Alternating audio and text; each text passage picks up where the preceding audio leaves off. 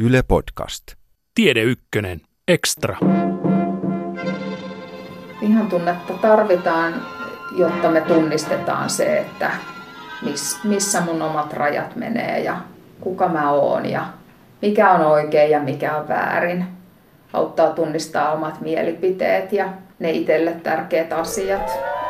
Älä sotkeudu asioihin. Painu tiesi. Hölmöt! Se on ensimmäinen väkivallan teko, joka on suunnattu työtään suorittavaa toimittajaa kohtaan. Yrität vain olla traagillinen. Nyt Erehdy.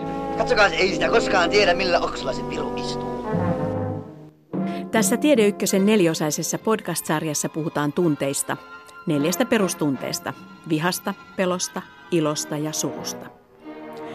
Tässä jaksossa käsitellään vihan tunnetta.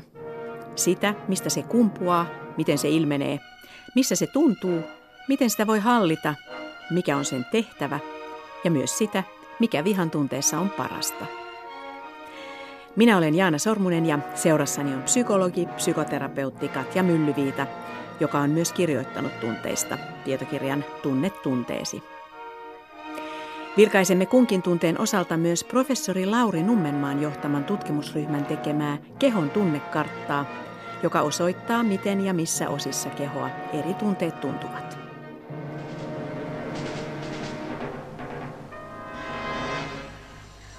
Mutta siis viha. Miksi vihan tunne on ihmiselle tärkeä?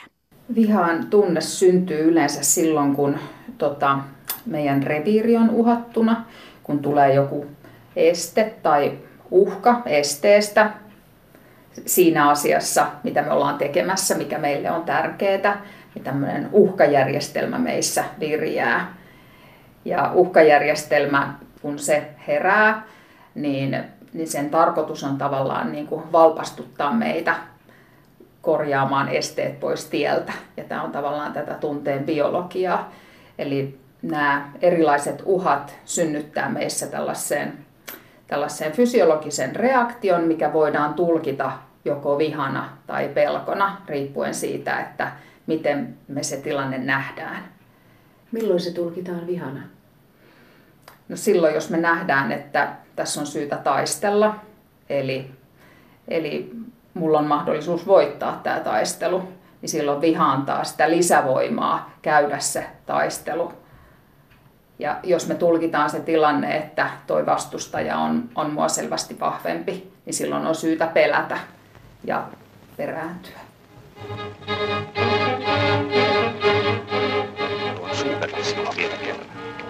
Minut muuten uuden. Aina ollut näin vastahakoinen.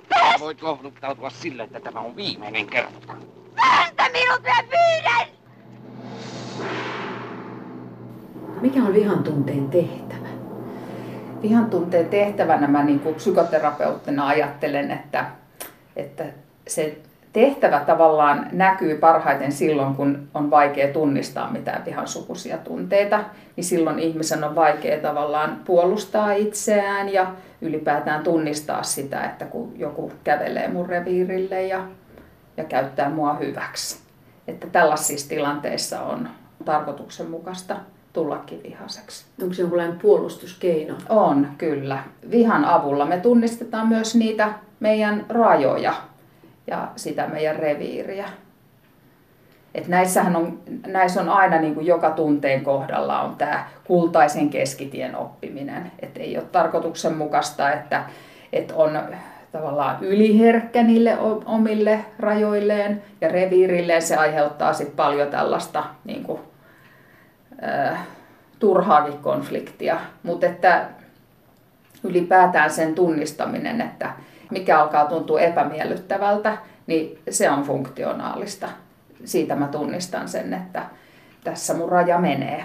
Tämä ei tunnu enää kivalta. No millä tavoin vihan tunne ilmenee?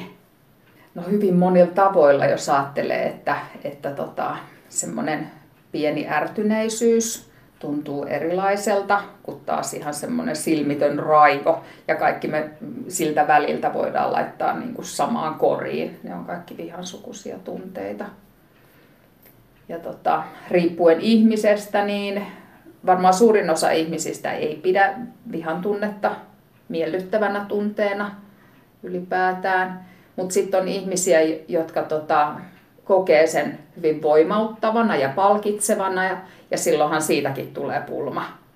Tulee oltua liian usein vihanen, mikä taas karkottaa muita ihmisiä ja aiheuttaa sydän- ja verisuonitauteja ja lisää sydäninfarktiriskiä, että rajansa kaikella. Älä, sähän tapaat minut. Helvetti, mitä se mulle kuuluu, vaikka tappaisinkin. Omahan on kakarani. Miten ja missä iässä vihan tunne kehittyy ihmisessä? Kehittyykö se jo ihan pienellä vauvalla? Tota, mm, ajatellaan silleen, että, että, että tämä tunteiden tunnistaminen on tämmöinen taito, mikä kehittyy niin kuin tarkemmaksi ja tarkemmaksi kehityksen myötä. Että pieni lapsi tuntee varmaan niin tavallaan epämiellyttävyyttä, että on paha olla yli, ylipäätään. Tämä on tämmöinen kokonaisvaltainen, että jos miettii pientä vauvaa, kun sillä on nälkä, niin se paha olo näkyy ja kuuluu hänestä. Ja tota, sitten kun kaikki on hyvin, kun nämä perustarpeet on tyydytetty, niin tämmöinen niin perustyytyväinen olo. On esitetty sellainen teoria, että, että tunteiden säätelyä edeltää vanhemman perushoiva. Eli se lapsi oppii vähitellen niin kuin erottelemaan eri, erilaisia pahoja oloja. Että on yhdenlainen olo tarkoittaa, että, että mä tarviin ruokaa ja sitten on toisenlainen paha olo on se, että kun mä oon yksinäinen ja mä haluan tota, turvaa päästä syliin. Ja sitten voi olla kylmä tai voi olla tylsää. Ja sitten tämmöinen hyvä vanhempi osaa tavallaan lukea sitä sen lapsen tarvetta ja tarjoaa sitten niitä ikään kuin oikeita asioita. Ei, ei, ei tarvi mennä aina oikein, mutta jos menee usein oikein, niin se auttaa tätä lasta tunnistaa näitä tarpeita. Ja tästä kehittyy vähitellen sitten tämmöinen tunteidenkin tunnistamisen tota, taito. Että se on aluksi tällaista hyvin fyysistä ja kokonaisvaltaista. Tuntuu joko hyvältä tai tuntuu pahalta. Mutta sitten jos tätä vihaa yksittäisenä tunteena miettii, niin, niin varmaankin siinä kohtaa, kun lapsi alkaa eriytyä ja tuntee sen oman, oman, tavallaan oman mielen, minä itse ja mä haluun, niin silloinhan tulee myös se viha, kun maailma ei meekään sillä kun mä toivon. Ja siinäkin kohtaa se kertoo hyvin siitä, että hän tunnistaa niitä omia rajojaan ja tavallaan taistelee sillä voimalla, minkä hän löytää itsestään. Että pienestä lapsesta hän näkyy hyvin se, että viha tuo voimaa. Perkele äijät, mitä te siihen tulette? Menkää pois. Minä ammuin varistain kanssa. Taas siellä on yksi. Pentele pois! Millaisia reaktioita vihan tunne aiheuttaa? Mitä tapahtuu ihmisen aivoissa, kun hän tota, vihastuu? Joo, siis jos miettii just tätä uhkajärjestelmää, mikä, mikä aktivoituu silloin, kun me tullaan, tullaan vihaseksi, niin, niin tota, se, sehän antaa meille tavallaan just sitä lisävirtaa, niin kuin tuossa mietittiin, että pienestä lapsesta jo näkee, että, että sitä lisävirtaa, ikään kuin lisäakut tulee käyttöön. Ja tähän liittyy sitten omat fysiologiset muutokset, että tota, aivojen välittäjäaineiden tasolla on serotoniini, mikä vaikuttaa, kun tämä uhkajärjestelmä, joko viha tai pelko tai stressireaktio on samaa sukua, niin kun se aktivoituu. Hormoneista adrenaliini ja kortisoli on niitä, mitkä erittyy silloin, kun meidän uhkajärjestelmä aktivoituu näistä kehon reaktioista vielä. Eli taistele-pakene reaktiossa meidän hengitys muuttuu pinnalliseksi ja sydän alkaa hakkaamaan tiheämmin, verenpaine nousee, hormonituotanto muuttuu. Jos, jos pitkään on tämmöinen stressireaktio päällä, niin se vaikuttaa jopa lisääntymiskykyyn, meidän hormonituotantoon ja kuukautiskiertoon. Kirsti, hillitse toki itsesi. Enkä hillitse. 14 vuotta minä olen hillinnyt itseni. 14 vuotta minä olen vihannut häntä. Kovuudellaan hän ajoi isän itsemurhaan ja lapsuuteni hän pilasi. Mistä sitten johtuu, että kun on vihainen, niin helposti tulee pelin väkivalta? kun mietittiin, että samaan kategoriaan menee pieni ärtyneisyys tai, tai semmoinen jatkuva katkeruus. Se on sellaista niin kuin, kytevää pientä vihaa, mutta sitten voi olla toisenlainen tämä vihan aalto. Voi olla tällainen tosi impulsiivinen ihminen, jolla se vihan, vihan käsittely on niin kuin tois, toisenlaista. Tämmöinen temperamenttisuus ylipäätään niin on ihmisissä erilaista. Se, että kuinka voimakkaina tunteet tunteet meissä syntyy ja se, että kuinka paljon siinä on tavallaan sitä säädeltävää, niin se on yksilöllistä. Joskus siis tähän vihanhallinnan pulmaan, mikä johtaa tähän, tai on se pelko, että se johtaa väkivaltaan, niin, niin siellä on paradoksaalisesti sellainen ää, miellyttämistarve taustalla tällä ihmisellä. Kerron vaan tässä nyt tällaisen yhden niin kuin tyyppiesimerkin, että, että on vaikea sanoa arjen tilanteissa ei ja asettaa niitä rajoja, jolloin tulee pitkin päivää näitä pieniä ärtymyksen tunteita, joita ihminen ei ilmaise. Ja sitten kun hän pitkään kerää tätä ää, itsensä ohittamista, se, se toistuu, niin sitten jossain tilanteessa, usein just kotiin päästyä, kun on vieteri kiristetty jo pitkälle, niin sitten joku pieni juttu saattaa aiheuttaa tällaiseen ihan niin kuin älyttömän reaktion, mikä vaikuttaa sitten taas siellä kotona tosi kummalliselta, että miten tällainen asia voi saada näin ison reaktion aikaan. Ja sitten jossain kohtaa vaan napsahtaa. Se on yksi tekijä. Sitten sit on toinen ihan tämä, että psykologit tutkii tätä, että kuinka hyvä impulssikontrolli ihmisellä on, vai tuleeko impulssit suoraan läpi. Et joillain on tämän, tämän, tämän kanssa niin kuin tekemistä ihan pienestä saakka. Vaikuttaako siihen ympäristön esimerkki? Kyse voi olla neurologisesta pulmasta, joka on nähtävissä ihan niin kuin pienestä lähtien, mutta sitten voi olla mahdollista, että siinä on tällaiset ympäristötekijät. Et nämä vihapulmat voi olla niin todella monenlaisia. Sitten taas semmoinen lapsi, jolla, on ne, jolla ei ole neurologisesti mitään pulmaa, mutta jos hän elää tällaisessa ympäristössä, missä hänen on taisteltava saadakseen pitää niin kuin sen oman juttunsa, niin totta kai hän niin kuin käyttää sitä samaa mallia, kun hän menee päiväkotiin tai kouluun ja hän on niin kuin aina taistelemassa. No niin, mutta ne tuli yksityisalueelle, mä ammuin varista paskalintua. Ja kehtasit antaa aseesi pois. Häpeä. Ylös huoneeseesi, heti. Laittaa miettimään, että voiko tunne olla vaarallinen? No tunne itsessään hän ei ole vaarallinen, mutta että käyttäytyminen voi olla vaarallista. Ja tämä onkin oleellinen kohta tässä, kun puhutaan tunteiden säätelystä. Eli tunteiden säätely ei tarkoita sitä, että, että se tunne jotenkin tukahdutetaan. Se yleensä niin kuin lisää pulmia, vaan tunteen säätely tarkoittaa sitä, että, että, että mä otan sen tunteen vastaan ja käytän sitä jotenkin hyväkseni, mutta mä itse teen niin kuin tietoisia valentoja sen suhteen, että miten mä käyttäydyn. Eli sitä samaa tunnetta, joka on vain energiaa, niin sitä mä voin käyttää niin kuin lukemattomilla eri tavoilla. Että kuinka kanavoida sitä energiaa, mitä se tunne tuo, sellaisella tavalla, mikä on niin kuin mulle hyvä.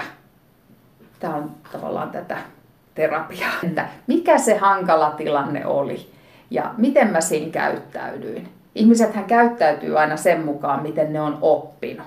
Nämä on usein näitä, mitä opitaan jo lapsuudessa. Ainahan mä oon tehnyt näin ja meillä jo kotonakin tehtiin näin.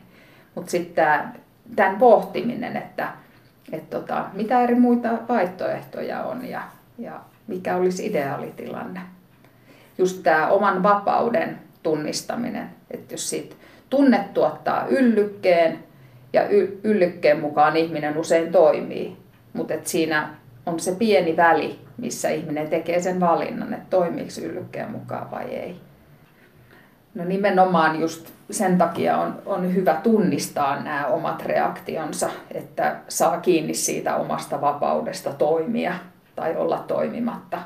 Sellainen on yleensä aina epämiellyttävä tilanne, että jos ihminen kokee, että ne tunteet pääsee ohjailemaan mua ja mä teen jotain, mitä mä en olisi halunnutkaan tehdä, niin sen takia on, on hyvä näistä omista niin kuin tunteiden aaltoilusta ja niiden vaihtelusta, niin on hyvä ylipäätään vaan olla tietoinen ja tunnistaa ne.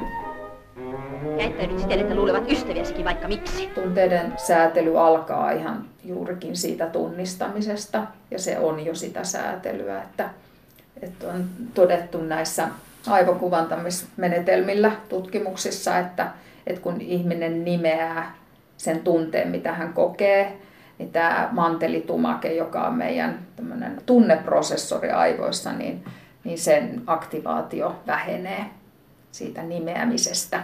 Eli se on ihan hyvää tunteiden säätelyä jo.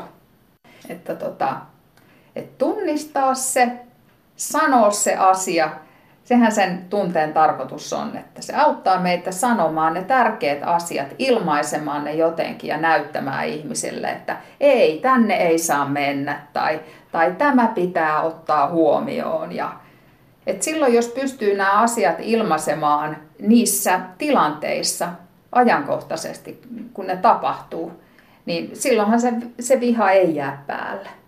Silloin se tavallaan tulee käytetyksi jos tota, sitä ei pääse käyttämään ja koittaa vaan palvella muita koko ajan ja ohittaa itsensä mennen tullen, niin, niin silloin usein tulee just tämä, että jossain kohtaa se viha ryöpsähtää.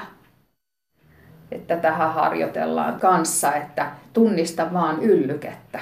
Tunnista vaan sitä ja kato, että kuinka kauan se kestää. Tämä on niin kuin helpommin sanottu kuin tehty harjoitus, mutta tota, mut, mut se lisää sitä hallinnan tunnetta, kun huomaa, että se yllyke ei olekaan se, joka mua määrää, vaan että mä itse teen niitä valintoja.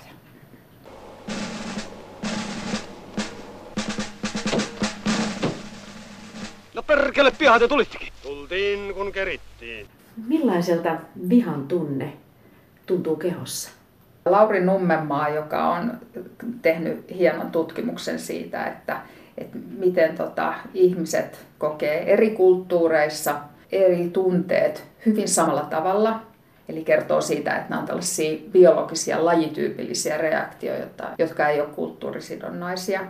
Niin näissä hänen kartoissaan näkyy, että, että vihan tunne tuntuu etupäässä niin kuin yläkehossa – ja se virittää kädetkin jo valmiiksi. Että tota, viha virittää meidät ikään kuin käymään käsiksi, kyllä. Käyttäytymisen tasollahan tämä on nähtävissä joskus, että ihminen puristaa valmiiksi nyrkit yhteen kiinni. Ja sydän hakkaa. Niin sydän hakkaa, joo, ja kuumottaa. Eli tosiaan nämä kaikki kehon reaktiot, eli, eli tämä sydän hakkaa tätä verta meidän raajoihin, niin että me ollaan valmiita taistelemaan tai pakenemaan. Tosiaan se on, se on se sama reaktio kuin pelossa. Itse asiassa vihassa ja pelossa myös noin pupillit laajenee, meidän aistit tarkentuu. Meistä tulee tällaisia valppaampia, me huomataan niin kuin pieniä asioita. Ja sitten samallahan se tunne kapeuttaa sitä, että me nähdään vaan sen, vaan sen tunteen läpi. Me nähdään vaan uhkaa Eli kun ihminen on vihanen tai pelokas, niin hän näkee muissakin ihmisissä sellaisia uhkaavia piirteitä. Eli me ei nähdä toisia ihmisiä silloin kauhean objektiivisesti. Että vaikka pupilit laajenee, niin näkökyky kapenee. niin justi. Fyysisesti näkökyky ehkä terävöityy, mutta sitten aivokuoren toiminta heikkenee. Eli me ei osata analysoida hirveän hyvin sitä, mitä me nähdään. Ja muutenkin missä tahansa tunteessa, joka on kovin voimakas, niin, niin se tavallaan estää sen, että me voitaisiin olla objektiivisia ja nähdä se tilanne sellaisena kuin se on. Että se värittää sitä, antaa meille niin kuin sellaiset vääristyneet silmälasit. Et sen takiahan sanotaan aina, että kun olet vihainen, niin älä jatka sitä keskustelua enää, että mene hetkeksi pois ja sitten vasta kun olet rauhoittunut, niin tuu sitten takaisin jatkaa sitä keskustelua, koska sit sä pystyt kuuntelemaan sen toisenkin tarinan, mikä sitä taas mahdollistaa sen, että se asia etenee siitä. Älä ole hullu. Et voi olla tosissasi. En voi sille mitään, että olen kai hullu. Ja mitäpä muuta voisinkaan olla. Tulen vanhempiini. Professori Lauri Nummenmaan johtama tutkimusryhmä Aalto-yliopistosta julkaisi vuoden 2013 lopulla kehon tunnekartan, joka herätti välittömästi suurta huomiota ympäri maailman. Tunnekartta näytti, miten tunteet koetaan eri puolilla kehoa ja osoitti, kuinka tärkeä osa tunnekokemusta kehon toiminnan muutokset ovat. Tutkimukseen osallistui suomalaisia, ruotsalaisia ja taivanilaisia, siis eri kielten ja kulttuurien edustajia, ja heidän tehtävänä oli merkitä ihmiskehoa esittäviin kuviin eri värein ne kohdat, joissa tunteet tuntuvat. Kuvapareista toiseen merkittiin kohdat, joissa he tunsivat kehon toiminnan voimistuvan, ja toiseen ne kohdat, joissa kehon toiminta heikkeni. Vihan tunteessa aktivoituvat yläruumis, pää ja käsivarret. Kaikkein voimakkaimmin sydämen seutu, kädet ja päästä leuan ja posken alueet. Sydän siis jyskyttää, nyrkit heiluvat ja suu suoltaa vihaista tekstiä. Alaruumiin vihan tunne sen sijaan jättää melko neutraaliksi. Hän oli hyvin kiihtynyt ja kysyi Kallea murhanhimoisen näköisenä. Niin, tyttö oli joka tapauksessa suunniltaan. Ja hän kertoi lähteneensä kotoa, koska täti aikoi pakoittaa hänet naimisiin Kallen kanssa. No miten tällaista vihan tunteen toimintahäiriötä voi korjata? Voiko sitä korjata, jos on niin kuin jotenkin perusajatus maailmaltaan vihainen ja aina vihainen kaikki? Voiko sille tehdä jotain?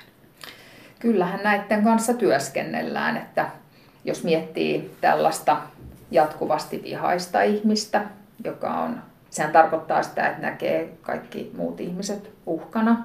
Kaikki on tavallaan vaanimassa. Mun pitää olla koko ajan vihanen, ettei ne muut hyökkää. Se on tosi uuvuttava elämän asenne ja tota, jättää ihmisen kauhean yksin. Niin sitä on todellakin ihan hyvä työstää, että minkälaista lapsena on ollut siinä perheessä, missä olet kasvanut. Oletko joutunut paljon taistelemaan ja onko vanhemmilla ollut sama juttu tai... Mutta että se tulee sieltä lapsuudesta. Tavallaan, että jos sitä ei ole oppinut lapsena hallitsemaan sitä vihan tunnetta, niin onko se mahdollista oppia vielä aikuisena? Kyllä on. Kyllä muutoksia tapahtuu niin kuin läpi elämän. Ihmiset muuttuu ilman terapiaakin, että ihmiset päätyy erilaisiin parisuhteisiin, missä he, missä he muuttuu ja ystävyyssuhteetkin muuttaa ihmistä. Et musta tuntuu, että ihmiset valikoikin tavallaan elämäänsä sellaisia ihmisiä, joista he toivoo niin oppivansa jotain. Että toi tekee nyt jotain sellaista, mihin suuntaan mäkin haluaisin kehittyä. Ja nämä on mun mielestä tällaista ihanaa niin kuin itseään korjaavaa toimintaa. Että tota, harva haluaa jäädä vihaiseksi koko loppuelämäksi. Päästä minut ja pyydän! Paino helvettiin se hirtetyn pelikka! Mikä on parasta vihan tunteessa? No se on varmaan se voimaantuminen. Että joskus vihan antama voima auttaa meitä pääsemään siihen päämääräänsä joskus ihan semmoinen oman pienen ärtymyksen tunnistaminen ja sen hyväksikäyttäminen siinä omassa toiminnassa, niin voi tarkoittaa ihan vaan sitä, että pääsee sisälle täyteen ratikkaan. Eli se ärtymyksen tuoma muutos meidän äänessä saa meidät puhumaan vähän äänekkäämmin, että anteeksi, pääseekö mä vielä sisälle tänne, kun että jos meillä on niinku tavallaan se tunnesektori täysin pois käytöstä, niin me jäädään vaan siihen odottelemaan, että josko joku väistää niin, että minäkin mahtuisin tänne sisälle. Niin. Et sillä tavalla mun mielestä se viha on hyvä olla käytössä. Et, et, et viha ei tarkoita sitä, että me raivotaan ja isketään nyrkkiä pöytään, vaan ihan sitä, että et, et kuuluu äänestä silloin, kun joku asia on sulle tärkeä. Sitä sanotaan painokkaammin ja ihminen on intensiivisempi silloin, kun silloin niin kuin sellainen, mikäköhän tunne se nyt sitten näistä tämän vihasektorin saralla voi olla. Voi olla ärtynyt jostain asiasta ja se voi antaa vähän niin kuin eri äänensävyn siihen, mitä on puhumassa. Ja se voi saavuttaa jotain, Kyllä. mitä haluaa. Joku voi kuulla siitä äänenpainosta sen, että joo, toi onkin ihan tärkeä juttu. Se kuullaan niin kuin paremmin. Ja tota, tähän vihan käyttöönhän niin kuin liittyy myös se, että, että kuinka käyttää tätä omaa, omaa voimaa olematta kuitenkaan semmoinen uhkaava.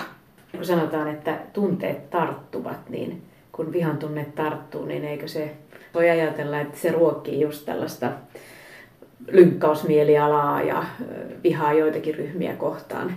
Kyllä, että tunteiden tarttumisessahan on suurin uhka nimenomaan tämä, että viha tarttuu suurissa ihmisryhmissä ja onhan silläkin niin kuin hyvät puolensa, että, että, että sillä, että ihmiset on yhdistynyt joidenkin tärkeiden asioiden edistämiseksi, niin sillä on saatu hyviä muutoksia aikaan, että siinäkin näkyy tavallaan se vihan hyvä voima.